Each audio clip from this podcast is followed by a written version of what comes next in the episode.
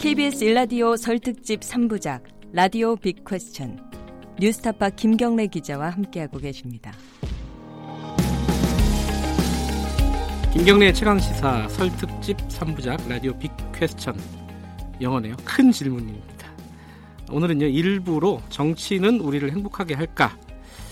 정치에 대해서 이 한국 사람들만큼 전문가들이 없지 않습니까? 아마 설 연휴 때 친지분들하고 만나가지고 정치 얘기 하실 것 같은데 이걸 들으시고 어, 말씀하시면은 어, 친지들과의 싸움에서 이기지 않을까 하는 생각을 한번 해보겠습니다. 자, 2부입니다. 1부에서 이어지는 거고요. 지금 박용진 의원과 아, 김윤철 경희대 교수님 두 분 나와서 좀 얘기 나눠보고 있습니다. 바로 다시 시작하겠습니다.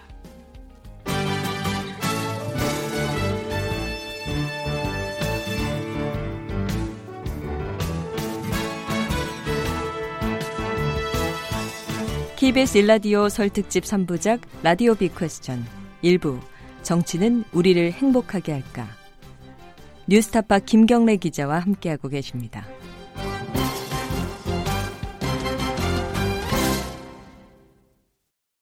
아, 2부는 새로 시작하는 마음으로 1부가 너무 좀 무거워졌어요. 얘기를 하다 보니까 진보 정당 운동부터 시작해갖고 원내 진출해가지고 정치 현실 정치란 무엇인가 이런 좀 어마어마한 얘기를 너무 많이 했는데 2부는 조금 사적인 얘기로 시작을 해보면요. 이게 그 노래방 가시면요. 이, 어, 실연을 했을 때 부르는 노래가 있고 자기의 정체성을 드러내는 노래가 간혹 있어요. 어, 누구는 이제 어, 킬리만자로의 표범을 부르기도 하고요. 박용진 의원님은 어떤 노래 부르십니까? 본인의 정체성을 얘기하는 노래가 있습니까? 저는 다 사랑 노래예요. 아 그래요? 네, 제일 좋아하시는 노래가 사랑 노래 중에? 아니 그냥 부르면 다 요즘 사랑 노래 아닌가요? 아. 특별히 뭐 그러니까 그그 뭐 어느 60대 부부의 이야기라든지 예, 이런 예. 것도 아, 그 제가 우리 와이프한테 화가 났을 때 예.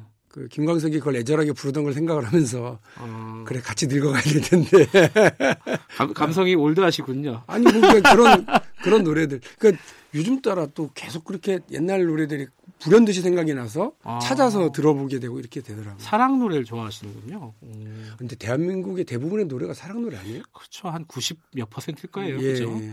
김인초 교수님은 뭐 뭐 좋아하시는 다른 노래? 나라 노래 다 그렇죠. 네. 저는 사랑 노래보다는 네. 예, 지금 뭐 이, 요새 이제 많이 듣는 거 컬러링도 그렇고 이제 네. 바람이 불어오는 곳 김광석의 아, 두 분 다 김광석을 좋아하시네요. 예, 이게 어쩔 수 없는 저 세대의 네. 장벽이 있는 것 같은데 광석 장벽이라고 그러는데 예. 거기서 넘어가질 못하는군요. 예, 음악적 예. 감수성이. 근데 좀 사- 요새 왜 나는 자연이다 뭐 이런 프로도 있고 그렇지 않습니까? 예, 그러니까 예. 조금 이렇게 어디 바람 불어오는 곳으로 나를 가고 싶어 뭐 이렇게 아. 좀 자유로워지고 싶고 이런가 봐요. 그래서 요새 좀 얽매이시는 게 많으신 모양이에요. 그런 것 같습니다. 여기 우리 저 한국 현실 중에 이 대학 아까 그 기자 일부에서 기자 기레기 말씀도 아, 하셨는데 가슴이 아파요. 그 얘기 들을 아, 때마다. 사실은 또 이제 제일 반성해야 되는 직업 중에 하나가 이제 교수들이에요. 교歴이라는 말도 있지 않습니까? 아, 그거는 요새 많이 유행을 안 해서.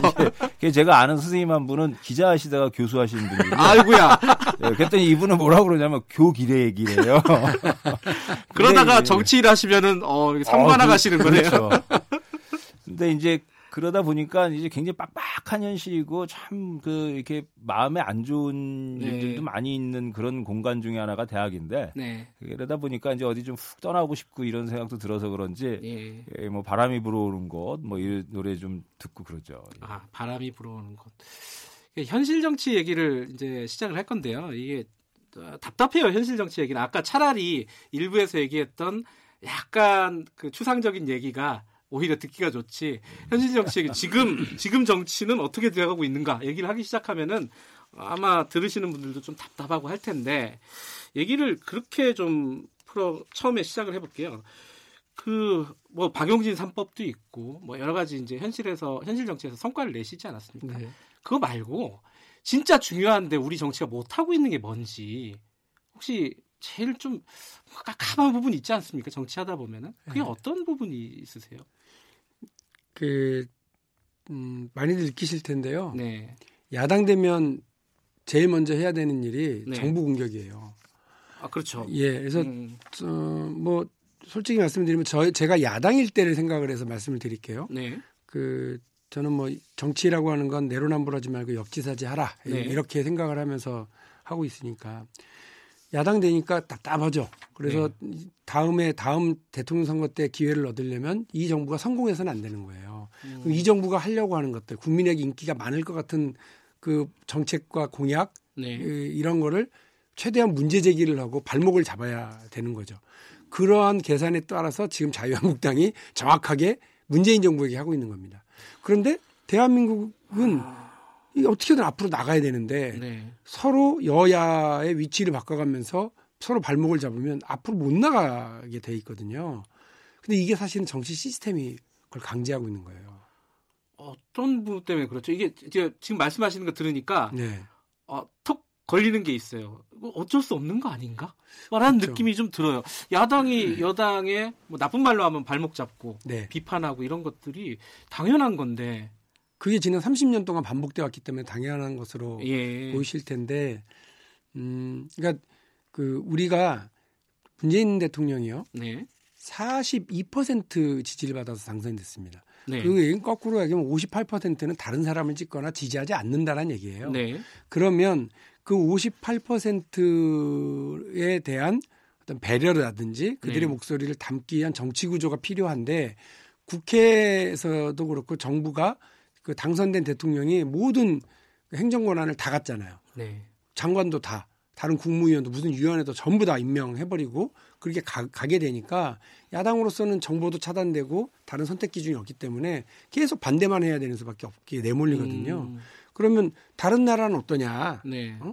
박용진이 그렇게 얘기하는데 그럼 다른 나라는 어떠냐? 그걸 보면 대통령 중심제가 아닌 나라들의 경우에는 어쨌든 하고 싶은 것에 일당이 일당이 하고 싶은 것에 100%는 절대 못 하고요. 음, 60% 70% 정도만 타협을 통해서 해내거든요. 네. 그러면 그 일당이 하겠다고 하는 얘기는 이 2당 혹은 3당과 같이 연합해서 한다는 얘기인데 그렇게 해서 사회적으로 꼭 필요한 것들을 70%씩만 해내가면 그 대한민국이 30년 동안 서로 발목 잡고 싸우면서 앞으로 전진되지 못하고 결정하지 못하는 것들을 다른 나라 옆에 있는 다른 나라들은 우리의 경쟁 상대인 유럽의 선진국들은 그 정권 바뀔 때마다 30% 그러니까 그 70% 70%씩 해가는 거죠. 아하. 그 대한민국 그 대한민국이 이 정치 시스템 때문에 혹은 약간 좁게 바라보고 있는 정치 아. 지도자들과 정치인들 때문에 예. 그이 훌륭한 국민들과 이 훌륭한 인적 자원을 가지고도 그 더 멋있는 성과를 만들어내고 있지 못하다. 예. 저는 정치 시스템에 문제가 있다고 봐요. 아, 이거 김철 교수님 할 얘기가 있으실 것 같아요. 이 부분은. 네 네. 근데 어쨌든 간에 뭐이 국회라는 공간은 네. 이제 뭐 야당은 이제 오포지션 파티예요. 이게 이제 반대하고 네. 물론 반대할 때 그냥 막무가내로 방- 반대하는 게 아니라 이제 대안도 좀 갖고 있고 이래야 되는데 네. 그 수준까지는 이제 못 올라가 있기 때문에 한국의 야당이 그래서 이제 에, 문제가 되고 있습니다만 어쨌든 뭐 여당이 또 이제 야당 탓하면서 이제 뭐 못했다.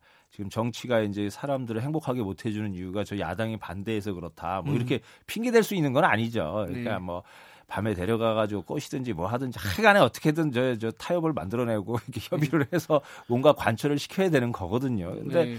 에, 그런 부분에서 보면 오히려 지금 여야 통틀어 가지고 어 지금 한국 국회라든지 정치의 이제 문제는 서로 이제 그런 이제 좀 이 그 협의를 만들어내서 이제 그 어떤 결과를 가져오는 그런 정치력, 그 기술 이 부분이 좀 많이 부족하거나 아예 관심이 없는 거 아니냐. 그러니까 음. 오히려 그냥 이제 선거에만 선거 승패에만 관심이 있어가지고 그러니까는 이제 야당 공격하고 또 여당 공격하고 서로 이제 막 공격만 해서 자기가 이제 잘했다라고 하는 그 이제 이 핑계나 이제 명분만 잡으려고 하는 그런 어, 싸움을 하고 있는 게 아니냐. 그래서 박 의원이 아까 이제 시스템이나 제도가 문제가 있다라고 네. 하는 것은 우리의 이제 선거제도라고 하는 게 뭐냐면 이제 이게 승자독식제인 거죠. 그러니까 네. 1등 하는 사람한테만 몰아주니까 어떻게든 누군가를 저 이제 저 망가 망가뜨려 가지고 내가 표를 제일 많이 받게 하는 그런 이제 싸움만 하게 이제 그런 경쟁만 하게 만들어 놓는 거예요. 그래서 네. 어, 그런 이제 선거제도 같은 것들 또 그러다 보니까 이제 양당제고 그러니까 서로 음. 이제 싸워야지만 제가 이제 다음에 정권을 얻을 수 있으니까 어, 그런 방향 이제 그런 문제가 이제 생겨나지만 그럼에도 불구하고 이제 정치라는 게 사실은 에, 법과 제도를 만드는 실천이긴 합니다만 그걸 좀 뛰어넘는 실천이거든요. 그러니까 이게 법과 제도 때문에 뭘 못했다가 아니라 그러면 법과 제도를 자꾸 바꾸려고 하는 노력들을 해줘야 되는 거죠. 예. 그러니까 이제 정치라고 하는 게 뭐 지금 법제도 때문에 안 돼요라고 하는 또 제 때문에 안 돼요라고 하는 이런 핑계 부분으로는 국민들을 이제 설득하기는 그게 사실일지라도 네. 국민들을 설득하거나 지지를 받거나 정치를 이제 좋고 중요한 것으로 만드는 그런 이제 항변은 안 되다 안 된다 이제 이렇게 음. 보여지죠. 제가 제일 예, 뭐, 박용진 의원님. 그 뭐 작년에 제일 답답했던 게 유치원 3법을 그냥 바로 통과시킬 줄 알았어요. 여론상으로는 그랬죠. 어, 그 예. 게다가요. 김병준 자유한국당 비대위원장이 페이스북에 떡하니 박용진 의원 요즘 참 잘하고 있다. 그리고 남여당 의원을 칭찬까지 해가면서 그 당연히 잘 될 줄 알았거든요. 와, 근데 이게 웬일이야? 여야의 진영 서- 진영 논리를 탁 갖춰버리니까요. 저희가 낸 박용진 3법에는 사유재산에 시읒자도 없어요. 예. 그리고 무슨 뭐, 뭐, 뭐, 재산권을 침, 이런 얘기도 아예 없어요. 그냥 핵심이 뭐냐면, 그, 저 국가가 아이들을 잘 키워달라고 지원해주는 누리과정 지원금 혹은 다른 보조금들 그리고 엄마 아빠가 학, 그 유치원에 내는 교육비, 교육분담금 요거, 요거 가지고 저기 저 명품 백 사시고 이러시면 이제 감옥 갑니다. 예. 그 다른 데도 다 그렇게 하거든요. 그러니까 그 뭐 공금을 횡령한 거랑 마찬가지니까 네. 이걸 횡령죄를 적용해서라도 처벌하겠다. 혹은 교육 경비 외에 부조금을 해서 사립학교법으로 처벌하겠다. 이 내용인데요. 네. 와 이걸 못하게 하더라고 자유한국당이 깜짝 놀랐어요.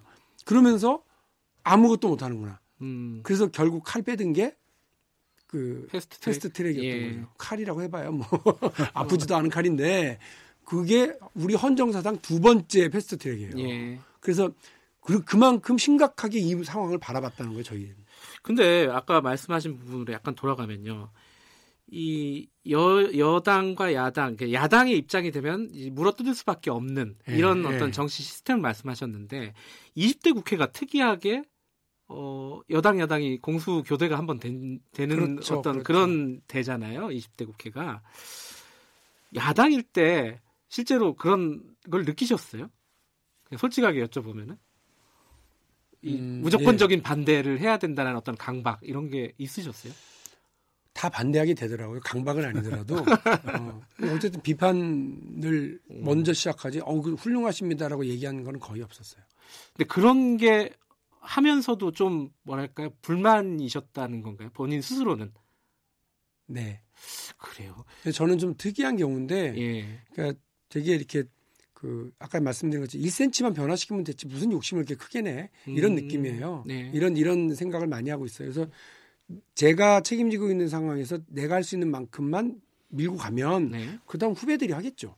그다음 우리 후손들이 하겠죠. 그러니까 그걸 제가 다 하려고 할 게 아니고 그리고 막 그 그야말로 막 죽기 살기로 싸울 문제가 아니라서 예, 그 변화시켜내면 되는데 그 그걸 못 하더라고요. 그러니까 일단 음. 비판부터 하고 어 그다음에 이렇게 비판 안 하고 이걸 좀 이해해 주면 좋을 텐데라고 하는 지점들도 있었거든요. 네, 그 그게 박근혜 대통령 시절이든 예. 어 어쨌든 간에 근데 그런 부분들을 그 그럴 시스템이 안 돼 있어요. 서로가. 그럼 지금 야당, 그러니까 자유한국당을 비롯한 야당이 좀 무리하게 반대를 하는 부분이 있다 하더라도 좀 일견 이해는 되시겠네요. 저는 이해가 되는데요. 예, 어, 그럼에도 불구하고, 그러니까 예를 들어서, 어, 뭐, 우리도 설 직전에 예, 단식 뭐 이런 걸 해가지고, 예, 어, 이제 뭐 아주 논란이었었잖아요. 예, 근데 그 자유한국당이 왜 그 논란에 그 간헐적 단식이 왜 들어갔느냐. 네, 그 자기들이 볼 때는 문재인 대통령이 후보 시절에 캠프에 참여했었던 사람이 선거관리위원으로 어? 임명됐다. 그렇죠. 그러면 심판을 자기 아니 왜 심판이 저쪽 라카룸에서 나오지? 이렇게 이제 잡았다 이거죠. 그래서 예. 이 심판 우리가 안 돼. 우리 게임이 제대로 예. 되겠어 이러면서 반대했다는 건데 역지사지에서 박용진이 잘하는 역지사지에서 홍준표 후보가 대통령이 됐어요. 예. 홍준표 후보가 그 자기 백서에 떡하니 이름 박혀 있는 사람을 선거관리위원을 임명하려고 그러면 민주당이 어떻게 했을까요? 음, 간헐적이 아니라 거의 전면적 단식을 했을 수도 있어요. 그러니까 어, 이렇게 입장을 바꿔놓고서 생각을 해보면 네, 그 아, 자유한국당이 저러는 거 이해가 된다. 그러면 저걸 잘 이해시켜야 되겠다. 예, 이렇게 이제 생각이 가거든요. 그런데 그 조- 조혜주 선거관리위원은 어디 가고 나경원과 단식만 나왔어요. 그래서 아뭐참 전술적인 미스인데 그거는. 어, 근데 지금 방금 말씀하신 부분은 어, 이 청와대나 이런 쪽에서 들으면 좀 싫어할 만한 말씀이실 수도 아니 있어요. 싫어 그죠? 아니 싫어하고 뭐저 문자 네. 많이 받아요. 그 저 이른바 뭐 자기 스스로를 문파다 이렇게 얘기하는 분들이 뭐 저한테 이렇게 예. 저렇게 문자 많이 보내 오해를 갖고도 보내는 분들 계시고요. 그러나 그러나 생각을 해보세요. 거꾸로면 어떻게 하시겠어요? 그 지금 문파이신 분들 저랑 같이 광화문에서 단식 농성 하셨을걸요? 제가 더 세게 싸웠을 거예요. 음, 그러니까 그런 면에서 정치라고 하는 걸 역지사지 해보고 우리가 고- 괜히 오얏나무 밑에서 저기 예. 가끔 고천- 고천명 이럴 필요 없지 않냐. 예. 그래서 우리가 그 문- 문재인 정부니까 민주당 정부니까 더, 네. 더 깨끗하게 더 정의롭게 더 자신 있게 이렇게 했으면 좋겠다라는 음. 바, 바램을 말씀드리는 거고요. 예. 뭐 그런 걸 가지고 뭐 박용진은 저 뭐 자유한국당으로 가라 이렇게 하는 분들 문자 보내시거든요. 예. 갈 사람도 아니고 아마 이 오늘 두 시간 동안 얘기를 한 결과 남는 거는 박용진 조혜주 임명 부적절했다 이 한마디만 남지 않을까 또 그런 식으로 그런 식으로 몰고 가지는 마시고요. 예, 우려가 되는데 아니 그러니까 저는 조혜주 그 선거관리위원이 예, 우리 무슨 저기 뭐 뭐였죠 특보였는지 아니었는지도 몰라요. 예. 어, 그, 그 그것이 아니고 야당으로서는 저렇게 반발할 수는 있겠다. 근데, 라고 하는 걸 예, 이해하겠다는 거죠. 지금 중요한 말씀을 하셨는데 이제 시스템이 그렇게 지금 강제를 한다는 거잖아요. 우리 정치를 되게 후진적인 방향으로 계속 끌어나간다. 그렇다면요. 시스템을 어떻게 바꿔야 되는 건지에 대한 이제 물음이 남아 있는 거 아니겠습니까? 그럼 김인철 교수님이 먼저 좀 오늘 글쎄요. 껴주셨어요. 근데 저는 이제 그 시스템을 어떻게 이제 바꿔야 된다는 답은 다 있다. 그러니까 이제 아. 선거제도 요새 이제 개혁하자고 지금 계속 논의하고 있지 않습니까? 그래서 네. 어, 이제 양당제라기보다는 여러 정당들이 이제 들어올 수 있게끔 좀 어, 이 정당 명부 비례대표제라는 거를 하자. 네. 그리고 또 이제 에, 그래서 어, 좀 협의라든지 타협이라든지 이제 이런 걸 할 수 있게 네. 예, 그리고 또 너무 양당의 입장만 반영되는 게 아니라 다른 생각을 가진 유권자들의 생각도 반영이 될 수 있게끔 네. 어, 하자. 그러면 이제 좀 어, 둘이 그 큰 정당 둘이서만 싸우는 이런 거에서 이제 벗어날 수 있지 않겠느냐 이런 얘기들을 이제 하셔요. 근데 네. 예, 뭐 타당하고 그거는 이제 뭐 맞는 말씀이고 또 잘 되면 좋겠는데 네. 실제 또 이제 그 양당이 그렇게 바꿔주느냐 그거 잘 하기가 어렵다 이거죠. 그 음. 이제 그런 중에 저는 이제 생각하면 이제 무슨 생각이 드냐면 이게 이제 한국의 민주화가 된 지 30년이 넘었는데 네. 아직도 이제 안 돼 있는 건 이제 그런 제도나 이런 게 아니라 제도 나쁜 제도에서 좋은 제도를 만드는 과제도 있지만 네. 또 한편으로는 좀 덜 좋은 제도에서도 뭔가 좀 잘할 수 있는 그런 이제 행동의 규범이라든지 문화라든지 이런 게 너무 안 갖춰져 있다. 그러니까 뭐냐면 지금 뭐 아까 그저 박 의원 말씀하셨지만 그 저기 뭐 간헐적 단식인가 뭐 이런 거 할 때그 네. 나름 이제 기- 그 절박해서 하는 거거든요. 네. 근데 거기에다가 뭐 이제 막 이렇게 갖다 소금을 뿌려요. 뭐 그러면 나도 나는 벌써 며칠째 단식이다 그런 식으로 하면 뭐 이러면서 조롱하는 거죠. 자꾸. 예, 예, 예. 근데 이게 이제 그 국회를 열어야 되는 상황에서 저 사람이 단식을 풀어야 된단 말이에요. 네. 근데 거기에다 그 단식 갖고 조롱하고 놀리면 그 사람 더 약 올라가지고 안 풀죠. 음. 그러면 이제 그거를 저 국회를 열기 위해서라도 좀 달래고 뭐 이래야 되거든요. 음. 근데 그렇게 해주질 않아요. 이 그런 건 이제 방법이 아니다. 그래서 예. 제가 여기에서 조금 말씀드리고 싶은 게 이게 우리나라 제 정치 특히 국회에서 사용하는 이 언어들을 보면 음. 너무 조롱하고 비아냥거리고 아픈데 예. 찌르고 뭐 이런 식의 언어로 이게 문제 해결의 언어가 아니에요. 그래서 저는 이제 그런 걸 좀 고쳐나가는 부분도 굉장히 중요하다. 그래서 예. 어, 사회적으로 지식인들도 그렇고 너무 선거제도만 바꾸라는 얘기를 해주는 게 아니라 네. 이게 이제 자꾸 이제 그런 정치 언어라든지 문화도 바꾸게끔 좀 유도하는 그래서 나중에 에, 이게 선거 누구 찍을까라고 했을 때 그런 이제 정치 언어나 문화적인 부분들도 좀 기준으로서 좀 삼아가지고 어 좀 이제 그 이 그런 걸 바꿔내는 강제도 좀 해야 되는 거 아닌가 이런 생각도 들죠.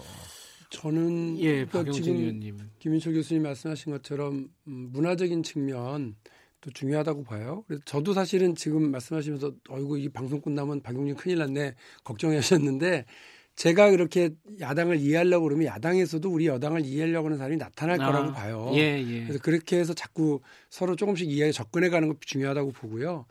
이제 그러나 이제 그렇게 사람의 선한 의지만을 바라볼 게 아니라면 네. 우리는 현명하니까 그 제도와 시스템 바꾸는 게 맞고요. 그래서 사실은 지난 대통령 선거를 전후해서 개헌 논의가 막 불붙었던 거라고 예. 저는 봅니다. 예. 그래서 저는 사실은 대통령이 자기 뜻대로 하지도 못할 구조가 되어버렸는데 헌법에서는 권한이 다 대통령한테 몰려 있어요. 너무 많이. 음. 그러니까 이거를 조금 풀어줘야 되고 그래서 제왕적 대통령제 대통령이 너무 많은 권한을 가지고 있는 것은 분산시켜야 된다라고 하는 데에는 문재인 대통령부터 그 당시 후보로 나왔었던 안철수, 뭐 홍준표, 네. 유승민, 그다음에 저- 어, 정의당의 심상정 후보까지 다 비슷비슷했어요. 네. 그 방식에 대해서 조금씩 달랐겠지만 근데 그 부분을 실현시켜내기 위해서 어, 뭔가 좀 아주 저강도의 그 헌법 개정, 네. 어? 저강도 그러니까 너무 전면적이지 말고요. 네. 저강도의 헌법 개정, 권력 구조만의 합의를 만들어내기 위한 노력이 예. 좀 필요하다고 봐요. 앞으로 되게 중요한 그게 역할이랄 거라고 봅니다. 시스템을 좀 바꾸, 그러니까 좀 문화를 바꾸는 것도 중요한데 그거는 어떻게 뭐 개량화하기도 힘들고 네, 그 뭐랄까요 이 캠페인을 해야 되는 건가 막 그런 생각도 들고요. 물론 바뀌긴 바뀌어야 되는데 네. 이게 어떻게 바꿀 수 있는 건가가 약간 모호한 것 같아요. 그러니까 제가 사실은 이제 예. 맞습니다. 이게 문화라는 게 굉장히 어렵죠. 이제 예. 어려운데 에, 이게 이제 결국 리더십에 대한 얘기예요. 그러니까 음. 이제 이 그 언어나 문화라고 하는 게 이제 결국 누가 그 앞에 나서서 이 마이크 잡은 사람이 하는 거 아니겠습니까? 네. 그 리더들이죠. 그 리더들이 이제 쓰는 언어들이 굉장히 좀 유머러스도 하고 이런 갈등들을 이렇게 좀 잘 조정해주는 그런 이제 화해 메시지 담겨 있고 그래야 되거든요. 이게 근데 그러니까 우리가 막 싸울 때 엉뚱한 웃긴 얘기 한 번 하면은 좀 웃고 좀 이렇게 이제 완화되고 이제 그런단 음. 말이에요. 이게 지금 참 재밌는 얘기가 이제 늑대 공동체에서는 이 늑대 우두머리가 이 그 갈등을 조정하는 이제 센 놈하고 약한 놈이 예. 막 싸울 때 예, 하는 짓이 뭐냐면 강놈 강, 강한 놈한테 가갖고 막 장난을 치거든요. 어, 그래요. 예, 그래가지고 그 약한 자를 보호하는 거예요. 약한 늑대를. 장난하냐 그럴 것 같은데. 그, 그러니까 뭐 강한 놈 가가지고 가서 막 때려주고서는 욕하는 게 아니라 예. 장난쳐갖고 이렇게 완화시켜 준단 말이죠. 어, 그러니까 이런 부분들이 필요한데 우리는 이제 그런 걸 못 갖고 있다라는 거고 결국 이 리더십에 이제 제가 그 우리 정치 위인들 보면요, 우리 이제 박 의원도 굉장히 그 재밌는 얘기 많이 하실 거라고 생각을 하는데 그 정치위인들 보면 다 명언이 있고 다 예. 유머들이 있어요. 예. 특히 윈스턴 처칠 같은 정치인들 보면 아주 재밌는 이야기들 이 위트나 이런 넘치는 이런 얘기들을 갖고 있거든요, 명언들을. 자, 그게 다 뭐냐면 그 갈등을 해소해주기 위한 말들이에요. 자, 유머가 있는 정치인을 조금 말씀하셨는데요. 그 3부에서 이어서 얘기할게요. 2부는 여기서 끊어야 될 것 같습니다. 김경래 최강 시사 설특집 3부작 아, 라디오 빅캐스천 정치는 우리를 행복하게 할까 더불어민주당 박용진 의원 경희대 후마니타스 칼리지 김윤철 교수 함께하고 계십니다. 3부에서 이어가고요. 어, 일부 지역국에서는 해당 지역 방송 보내드립니다.